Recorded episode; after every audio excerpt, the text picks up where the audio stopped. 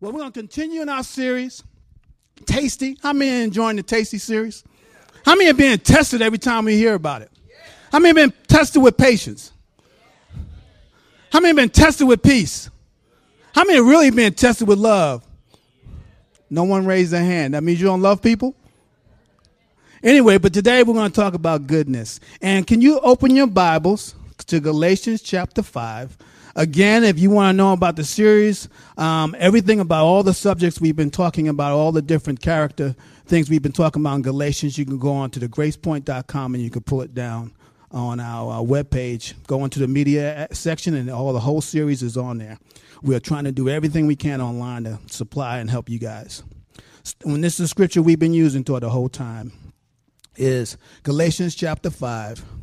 Starting in verse 22, if you have your Bibles, otherwise on the screen. If you have your smartphones, put those on. I understand you have smartphones, so don't play Angry Birds. So here we go. But the fruit of the Spirit is love, joy, peace, patience, kindness, goodness, faithfulness, gentleness, self-control. Against such things there is no law. And today we're going to talk about goodness. Goodness. Goodness is when I started studying for goodness, I started realizing we don't talk about it much in the media. We don't talk about it much with ourselves. It seems like we're infatuated with bad news, infatuated with things that go wrong. When I watch ABC News, I love it at the end of ABC News because they always put down the person of the week, and the person of the week or the family of the week have done something good for society. But they put that at the very end of it when they should put it in the front of it, then at least keep you encouraged as you go through the bad news. Amen. But goodness is something that God has called his church to present to the world. Now, me, you, and everyone out there has never seen God, but they see the works of God through us. When we talk about the fruits of the Spirit, It was a conference this week called it was a global leadership conference that Bill Hybels put together. He does it every year, and I'm going to take the staff next year. We're going to go to Pioneer Drive and watch it via satellite. He said this statement. He said it 2 years ago, and he keeps saying it every single year. He starts the conference when he ends with the conference. And this is what he said. And I want you to really take this because it puts us in a light that you probably never thought about. It said this. He says this. The local church is the hope of the world. The local church is the hope of the world. Not the Democratic Party, not the Republican Party. The local church is the hope of the world. A bold statement, but such a true statement. Jesus is the hope of the world. Everyone agree? We are his children. Everyone agree? So if Jesus is the hope of the world, his children will present Christ in this world to bring more hope, to change the world. You might not think that way, but everything that you're griping about, everything that we're upset about, everything that we complain about, we can change it through the church. Because when you read this Bible, it talks about us changing the world. One person at a time. The gospel is the only thing that can diagnose society and tell you what's wrong. An MD can't. The gospel is the only thing that can tell you exactly what's wrong with society. And I'll give you the word. It's called sin. Hello? And is sin entered the world? Through a man, and grace into the world through the Son. Now, as sin abounds, how much grace abounds? And we're part of the grace race. Come on, somebody. We're part of the grace race. It don't matter what we look like. It doesn't matter how old we are. We're part of the grace race. Because we are the hope of Abilene. We're the hope of our schools. We're the hope of our universities. We're the hope of Dyess Air Force Base. We're the hope of Blue Cross Blue Shield. We are the hope of the world. And you're looking at me like, That's impossible. You don't know where I come from. It doesn't matter. You've been transformed by Jesus Christ. You are a new creation in Christ. You have the fruits of Christ. You have the grace of Christ. You got the gifts of Christ. You got the power of Christ, and you're called to change the world. So when we talk about the fruits of the Spirit, I love what Crystal said. It's not about us to receive. It's about us to transform society with it. The goodness that everyone's looking for resides in us. Hello. It resides in us. And I love the challenge. I love the mission. I love that we go to a workplace and no one knows Jesus but us. And then we get to influence the workplace by our fruit that is grown in an environment of worship and prayer and the word. And we grow up. I love, you know, we love to have those. I'm not a farmer, but what's those things? Hothouses that they grow all the plants. Greenhouses. What do you do after you you get them out the greenhouse? What do? You plant them. And this is like our little greenhouse on Sunday, and then we get to run amok all through Saturday. Shooting fruit everywhere. Because when we talk about goodness, how many love a sweet apple? Right? When you bite into it, you say, man, this is what? Good. Here's a challenge. When people bite into your life, is it good or is it sour? That's a challenge for me, too. Talk about the fruits of the Spirit. Most of it rubs against anything I want to think about or walk. But we're all here going through this so we can be the hope of the world. Amen. Let's go to Hebrews chapter 13, verse 16. Hebrews chapter 13, verse 16. Talking about goodness. Goodness is the willingness to do right, an external manifestation of moral uprightness. I love that. But let me give you the scripture first. I'm jumping ahead. Thanks, guys. Keep me on task. Do not neglect to do good, to share what you have, for such sacrifices are what? See, God tied it up in verse 15. It talks about our praise, talks about our sacrifice of praise. It's a sacrifice to God. When we offer praise and we do good, do goodness, do good work, God is well pleased with that. I love a guy in Enoch in Genesis chapter 6. He walked with God and then he didn't walk anymore. He pleased the Lord. God took him. That's what it said. God took him. Now, how many want to walk like you don't have to worry about a burial plan? You don't have to worry about a casket, all those things. God just takes you.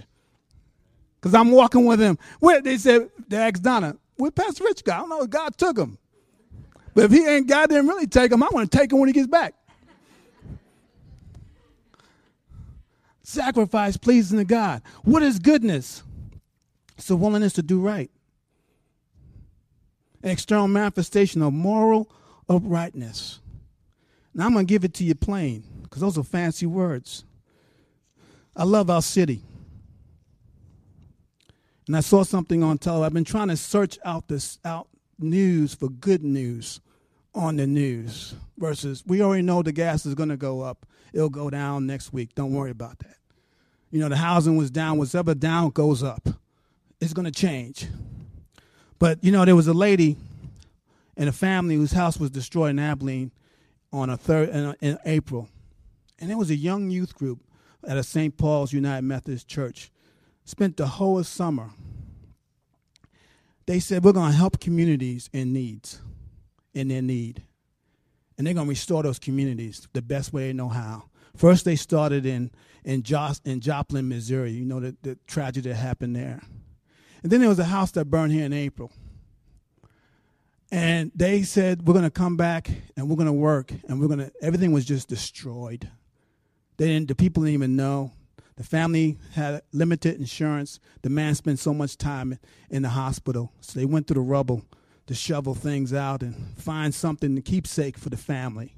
And they were able to discover two, I love when God leaves a remnant, two photo albums that they can salvage out. And they decide they're going to go ahead and rebuild this house. And they were out there doing their thing. And you know the news, they got to ask you the question, why? And here's the answer from a young 16-year-old. And I hope this is our answer. It's not about getting something or being public. He said this. I just like doing this. I enjoy helping other people. A willingness to do right. It was manifested in our community. It was morally done to the public, to a family who was changed. It hit the newspaper, but it changed that youth group's life. Changed the people who were doing it, and it changed the people who received it.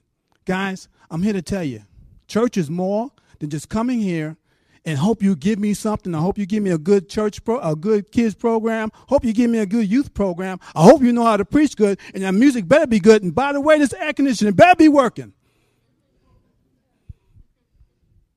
No, it's about being hands and feet for God.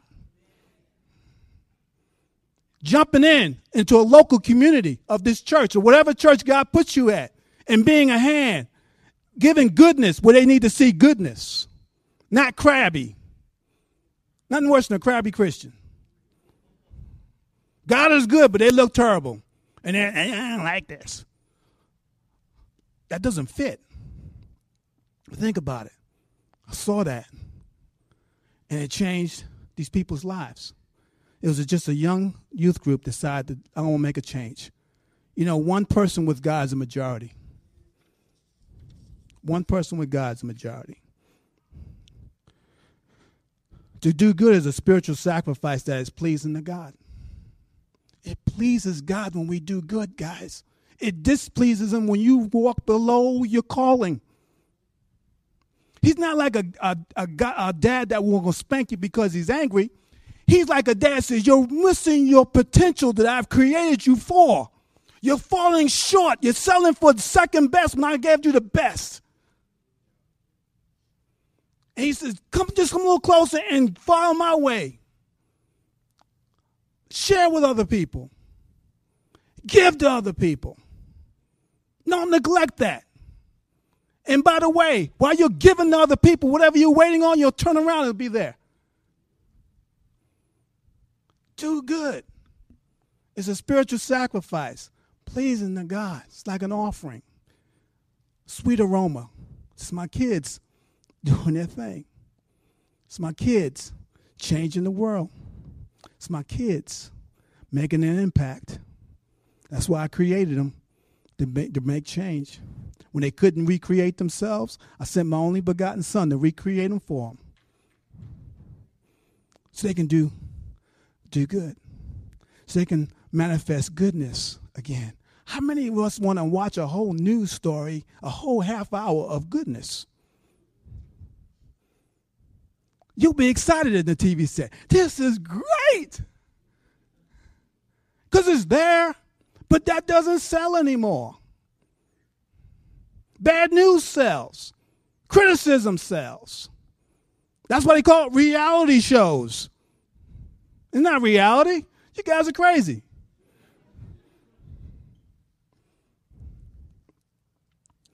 Let's look at a couple reasons why goodness, we need to nurture goodness in our lives. Because, guys, you hear me acting as an old man like, I'm so tired of this. But I already know that we're the people that can change it to bring goodness to our schools, to Dyess, to our universities, to our workplaces. Because when you're there, you ever notice when you're there and you have those who don't walk with God? In the beginning, they came and they cursed a lot. And then when you're standing there, they say, oh, excuse me. What makes you think, what made them think you did that? You didn't say anything, did you? It's the Holy Spirit messing with their conscience. Oh, there's something different about them. Yeah, you didn't say a word, but there's something different about them, man. I better not curse around them. And like I told them, I talked to somebody this week about when I gave my life. Our pastor from overseas that got me back with God, and we go to parties and want to drink and play football and eat, remember? And he show up at 2 o'clock. And you know what we did? We took all the beer and all that stuff and put it behind tables. And then we stayed till 2 o'clock in the morning. And then we're like, where's he leaving? Because the stuff's getting bad. And by the time he left, we didn't want it anymore. He never said a word. He told me later on, he says, you know why I did that? I didn't want you young cats drinking that stuff, getting in the cars and killing yourself. But what resonated off him was he tells all these stories, and then we're working for him. Whatever he needed, we go get for him. We don't even know why we're doing it.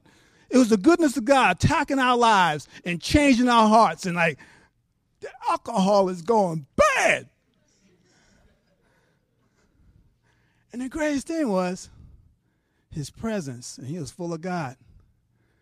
And we walked away from it because he was there.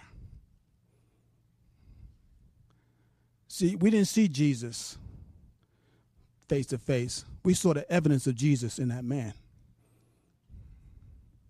Like each and every one of you, you don't even see what's inside of you. You don't even realize, even on your worst day, Jesus is inside of you. And you still resonate something off you. Now, you might not feel it, but you can't negate the truth. If Jesus Christ is your Lord and Savior, what's inside of you is resonating outside of you. There's something different about you.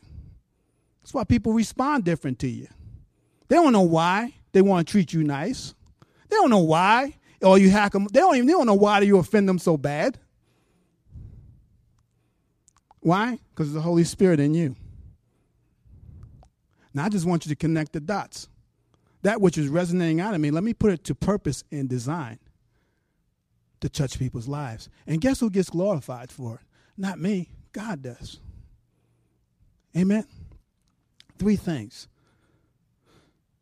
We were created in Christ for good works. Ephesians 2:10. Ephesians 2:10.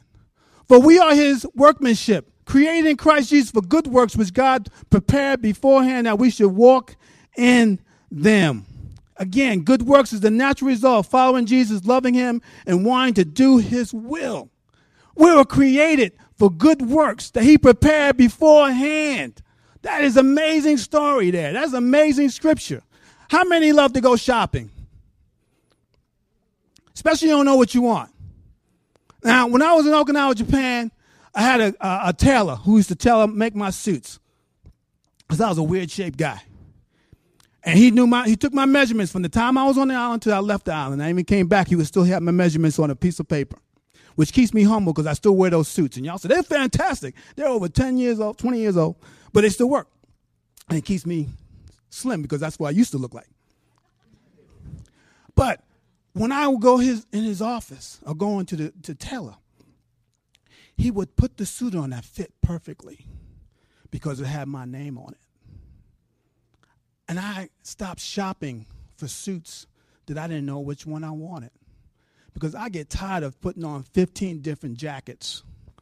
See, does that fit? That looks dorky. Take that off. Ain't got no cut. Brothers got cut. We can't have that long end like that. What y'all having at? Got the wide shoulders. Anyway. I'm going back on the stage. Anyway. I don't know why I'm doing it. Anyway, and you wear yourself out trying to see if it fits. You don't know what fits. You don't know what looks good anymore. That was our lives outside of Jesus. We didn't know what mate fit, so we try to find a fit. We didn't know what job fit, so we try to find a fit. We don't know who we are, so we try to find this to find out who we are. Christ, when we became new believers, he's given us a path. He's given us a plan, and he's given us a perfect fit. So when you get to know him, you get to know your perfect fit while you were created, that he created before the earth was formed for you. Sterling, there's no fit. There's a plan specifically for you that I can't do. Here's the thing. In church, we get crazy about, I don't know where I fit. It isn't about the church. It's about what Jesus said for you. Get with him. As you start to follow him, you start to love him, he'll reveal your fit. He'll reveal the perfect jacket that you put on, and it will never come off. It'll always fit. How many realize Sammy's a perfect fit when he's up here? He was born for that. I call him the Reverend Preacher. a joke we have. But he was born for that. He's born for the things he's doing. He's born for minister to families. He was born to minister to youth. And we all have to discover that, the perfect fit. The plan that God has for you is a perfect fit. We were created unto good works. Good works didn't get us into the kingdom. We're created for something great. If you seem I'm aimless, I don't know what I want, get with Jesus and have him reveal it to you. If you don't know where to start, just start helping somebody, and you'll be surprised where you wind up. But we were created under good work for good works that he already ordained. He already knew what I'll be doing before I did this. And I act like, hey, a new revelation. God said, that's old. I knew that anyway. When you were born, Jack, when you were conceived, I already had the plan. It says in Psalms 139, I already knew this. All your days are marked in a book. Guys, find your pages.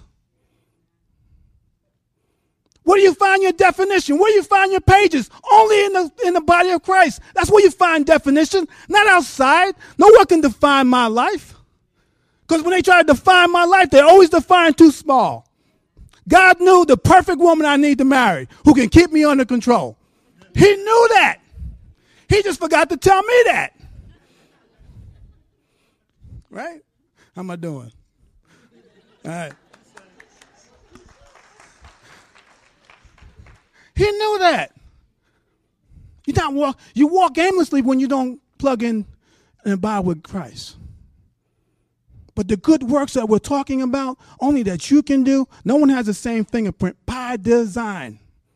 He designed you. He planned it. He wants you to find out what he has for you. But the only way you're going to find that definition, the only way you're going to find that clarity is in the body of Christ. Outside of that, it's an experiment. Take this coat off. Let me try this coat. That doesn't fit either. I guess I'll get rid of this one. It's an experiment, and you're experimenting trying to find the right thing, and the right thing is only in Christ. Good thing, good works wins us a right to be heard. When you help somebody and you show goodness to someone, they'll hear what you have to say. But if you just want to say, hey, I know all this, they don't care. Can I be real? They don't care. They go to school, they go to play, they meet a lot of people who know a lot of things, but they rarely meet people who care about things. They don't care unless they know you care. And good works opens the door to people. You want to turn an enemy to a friend? Bless them. Bless them. You'd be surprised. Amen? Here's another thing. We are called to imitate what is good. 3 John 11.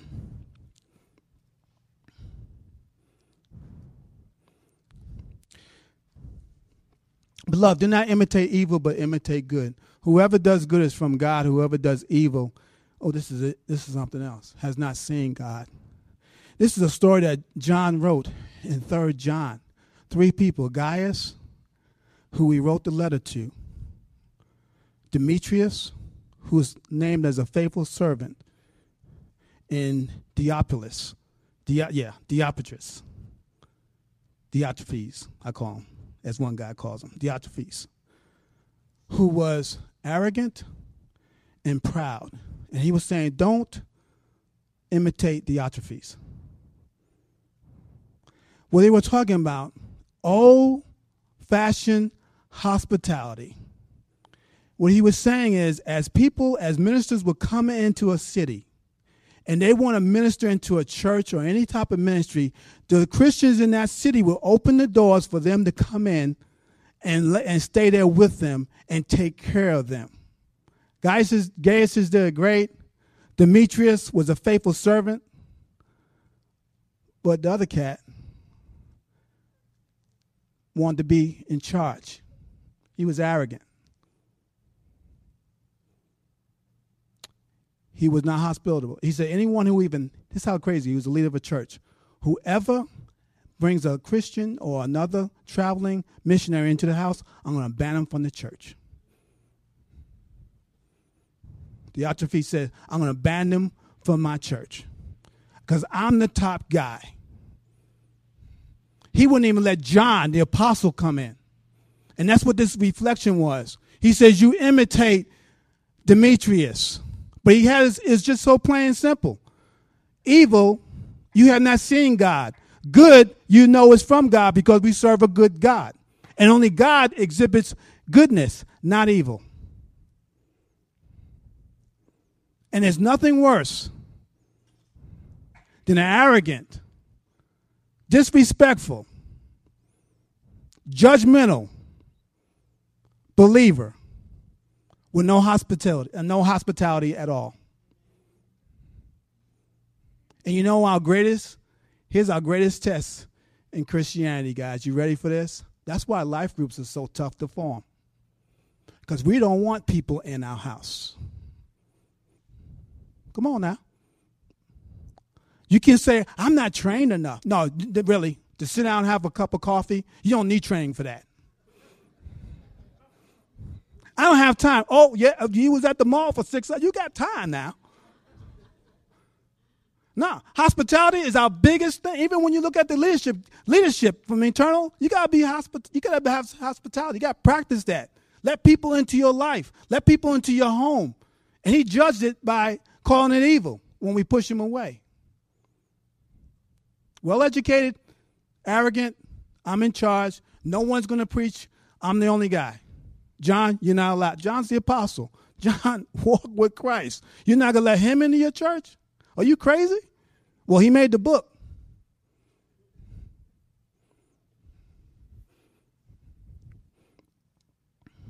Because those who do good prove they are God's children. And those who don't prove they're not. One thing that Bill Hybels says, the mark of a leader is humility. And we have to fight that every single day. The humility. Others first. Others first. Because most of the time when someone says no, has nothing to do, they don't have time, and I don't know how to do it. We don't want people. We build houses like that, don't we? We don't have sidewalks anymore because we won't be bothered with anybody. Hi, how you doing, neighbor? Click. Down. See you at 7 o'clock. Get out of my way. I'm down 1750. You better get out of my way. And where we're going, it's only 15 minutes long. Those who do good prove they're God's children. I love John said it straight. Diotrephes? No. How about you? What spirit are you walking in? See, it's more again, guys. And it's more than just coming and hearing, but never living. See, everyone wants knowledge and knowledge, but you can't separate knowledge. You can't separate learning from living because you got puffed up and you know everything, but no one knows you and no one cares about you. And the way Jesus Christ built is with people. We need each other just to get where we need to go. How we doing? Last one. We're called to walk in a manner worthy of the Lord. Colossians 1:10. I don't hear any Bibles moving. I'll wait till they move. Okay.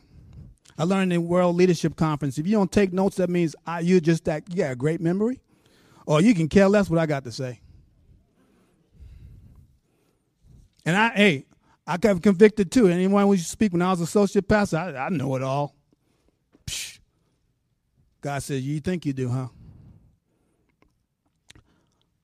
Colossians 1:10. So as to walk in a manner worthy of the Lord, fully pleasing him, bearing fruit in every good work, increasing in the knowledge of God. It's Paul talking. It's a part of a prayer that he has for believers. It says this. The more fruitful we are in good works, the more we shall increase in the knowledge of God. Bearing fruit. That remains. Because the more you're serving, the more you're increasing in who God is. When you're walking in God's will, he's going to teach you so many new things that you didn't know. And good works, as you learn, you know how I learned how to be a great usher? Give you an example. You have sister and brother, you know, they've been coming to church for 12 years. And the church starts to grow. And I got my badge on. brother, sister, can you move over so we can put the new guest in? And they look at me like, brother, I ain't moving. In fact, you need to get out of my face. So guess what I learned? A left hand, didn't I? No, I learned humility. Now, yeah, I went to Moody Bible Institute. I read that in the book. But the book ain't real life. You know what I learned? A lot of knowledge. But guys, as you grow in your knowledge of Christ, grow in the grace of Christ. I have to learn how to, I learned grace for those people. Haunts me today. Have nightmares. Can I hit you just one time, brother? All right. That's what it is. You grow in the grace. As you serve, you know how Jesus felt when he died on the cross and they all rejected him. He had to have grace. He said, Father, I'm doing this for you. I'm not doing it for me. See, everything we do as believers. We're not doing it for us. None of it. We're doing it for the glory of God. When they see me, I'm hoping they see Christ in me. I hope to make a place change different because they saw Christ in the workplace, not me. They saw the works of Christ in the workplace, but I don't want to be lame. I don't want to be known as someone who was faithful and someone who presented Christ in every place he went to. And we're tested every day, guys. You know when you go to Walmart and them people don't want the cars to fly into your car and you want to jump out and you want to, right? Who uses grace? You're like, man, grace. I'd rather not learn that lesson. No one we learn grace in the schoolyard of life. Some of you are on some heaviness in your life. Been through some stuff you thought you'd never go through. But guess what? You're in school. And we can't, some of us, we can't even pray it away because God is teaching you something. I thought I had faith. I did. Till I talked to Booker and what he went through, I had no faith. I said, that was faith. Would I walk around with? Challenge me in my faith. He thought he had faith until he went through the schoolyard of life. And you never give up the jacket. Because when you think you arrived at a level, he'll take you to another level. But as our works increase, our knowledge of God, our intimacy with Christ increases. Has to be a balance. I'll spend time in prayer, spend time in the Word, but I need to spend time helping people.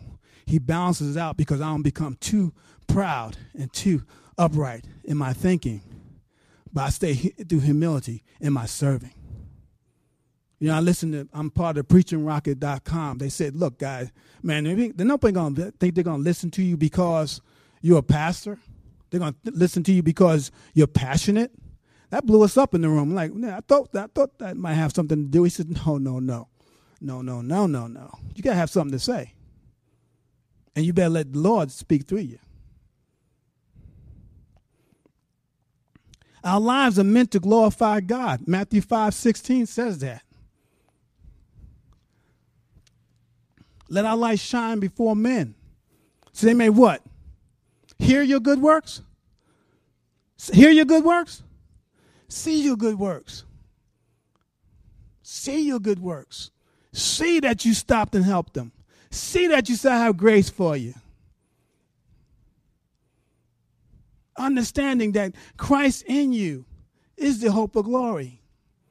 And the fruit that we have for goodness, reason why we have so much fruit of good. How many believe you got goodness in you? How many don't feel like you got goodness in you? Y'all afraid to open your hand? You look like it. Pastor Samuel said, y'all need to smile. Look like you have some goodness. The goodness that we give out, we can do that because of the goodness we receive. Our God, how many believe our God is good? How many love Psalm 23:6? I thought I liked the end of Psalm 23:6. I love 23:5. He'll put a table in front of my enemy because I love to eat. That means the devil can't touch me when I'm eating. But 6 says, surely Goodness and mercy shall follow me all the days of my life, and I shall dwell in the house of the Lord, what? Forever. Forever. Now, here's a simple, let me give you a simple analogy what that looks like. Who can I pick on? No, I ain't going to pick on you. Come on, man. Come on, strong man. You a football player. Get behind me. You better win, too, man, because if you don't, I'm going to pump you up. You ready? Just follow me, all right? And it says, surely goodness and mercy will follow me all the days of my life. Y'all too small. You're too far away, brothers. Come on now. Surely it's following me all the days of my life. That means goodness and mercy are at my back and at my beck and call. Everywhere I go, even when I'm having a hard day, it does not negate the fact that goodness and mercy are following me all the days of my life. Come on, somebody. He's never going to let go. Now, you always say, why is that behind you? Because guess who messes with you in the past? The devil, right? He always jacks with us in the past. Y'all show up on Sunday, and y'all had a rough week. And y'all said to these, you should never said, Pastor Rich gets up, I feel condemned, I'm not free. And you don't know who is what's going on, and you're feeling terrible. And you forget that goodness and mercy, the reason why, goodness, whenever he's at my beck, I say goodness, he supplies all my needs. Mercy wipes out all the sin. Or what I did this week, mercy wiped it out. So guess what? Goodness and mercy are following me all my days. If I need some goodness, God needs to pay that bill. And Lord, I need this. I said a bad word the other day. Mercy said, yeah, that's over. He tells the devil, it's over. That means because you get attacked from the back. That's why he's always messing with you from the back. He never messes with you in the front because my eyes are planned on Jesus. So I'm protected in the back. I'm okay in the front. And life is good because what? Goodness and mercy are following me all the days of my life. And he hasn't stopped following me. He continues to follow me. He follows you in here today. You need to acknowledge who he is. You got to say he's at my back, and I need to call him forward. I need some goodness. I need some mercy. I need some grace. That's what I need. It don't negate the fact you might have had a bad day, a bad week, but guess what? Goodness and mercy did not leave you. You might have lost a relationship this week. You didn't lose goodness and mercy. You didn't lose anything. He's still here. Jesus is with me.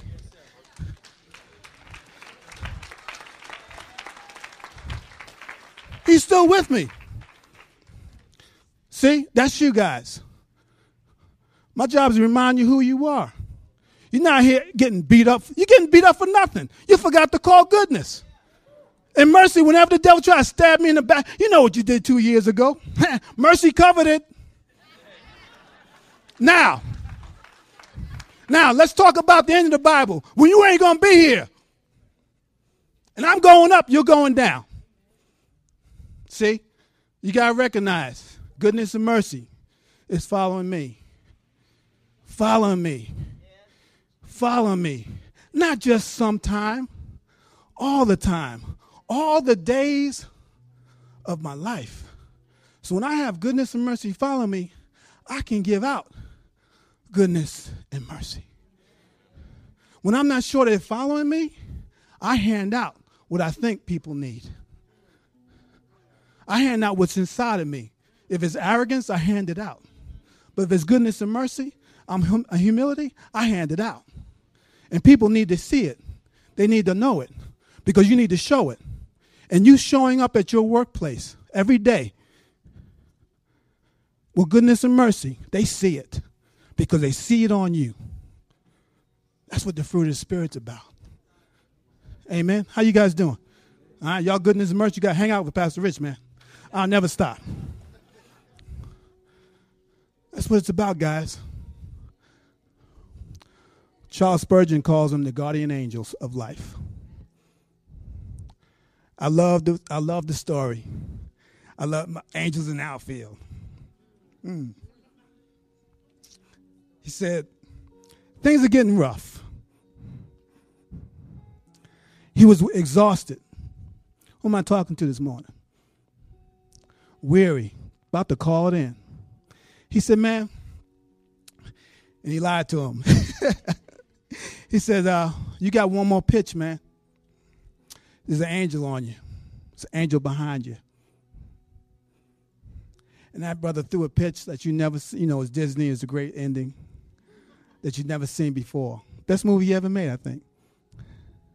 Because, see, you guys, you feel like you don't have another pitch. You don't have another day. You don't feel like you have another hour. But you got angels with you. It's called goodness and mercy. Followed you when you went through your struggles, followed you when you went in the hole, followed you when you're on the hill, will follow you down the valley of need. One thing about the Psalm 23, we're on the hill, we're in the mountaintop, but you come down to the valley where we spend most of our life, in the valley of need. As long as I'm in the valley of need, I got goodness and mercy with me. Y'all still with me?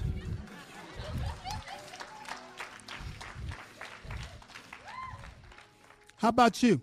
Who needs prayer this morning? Come on up.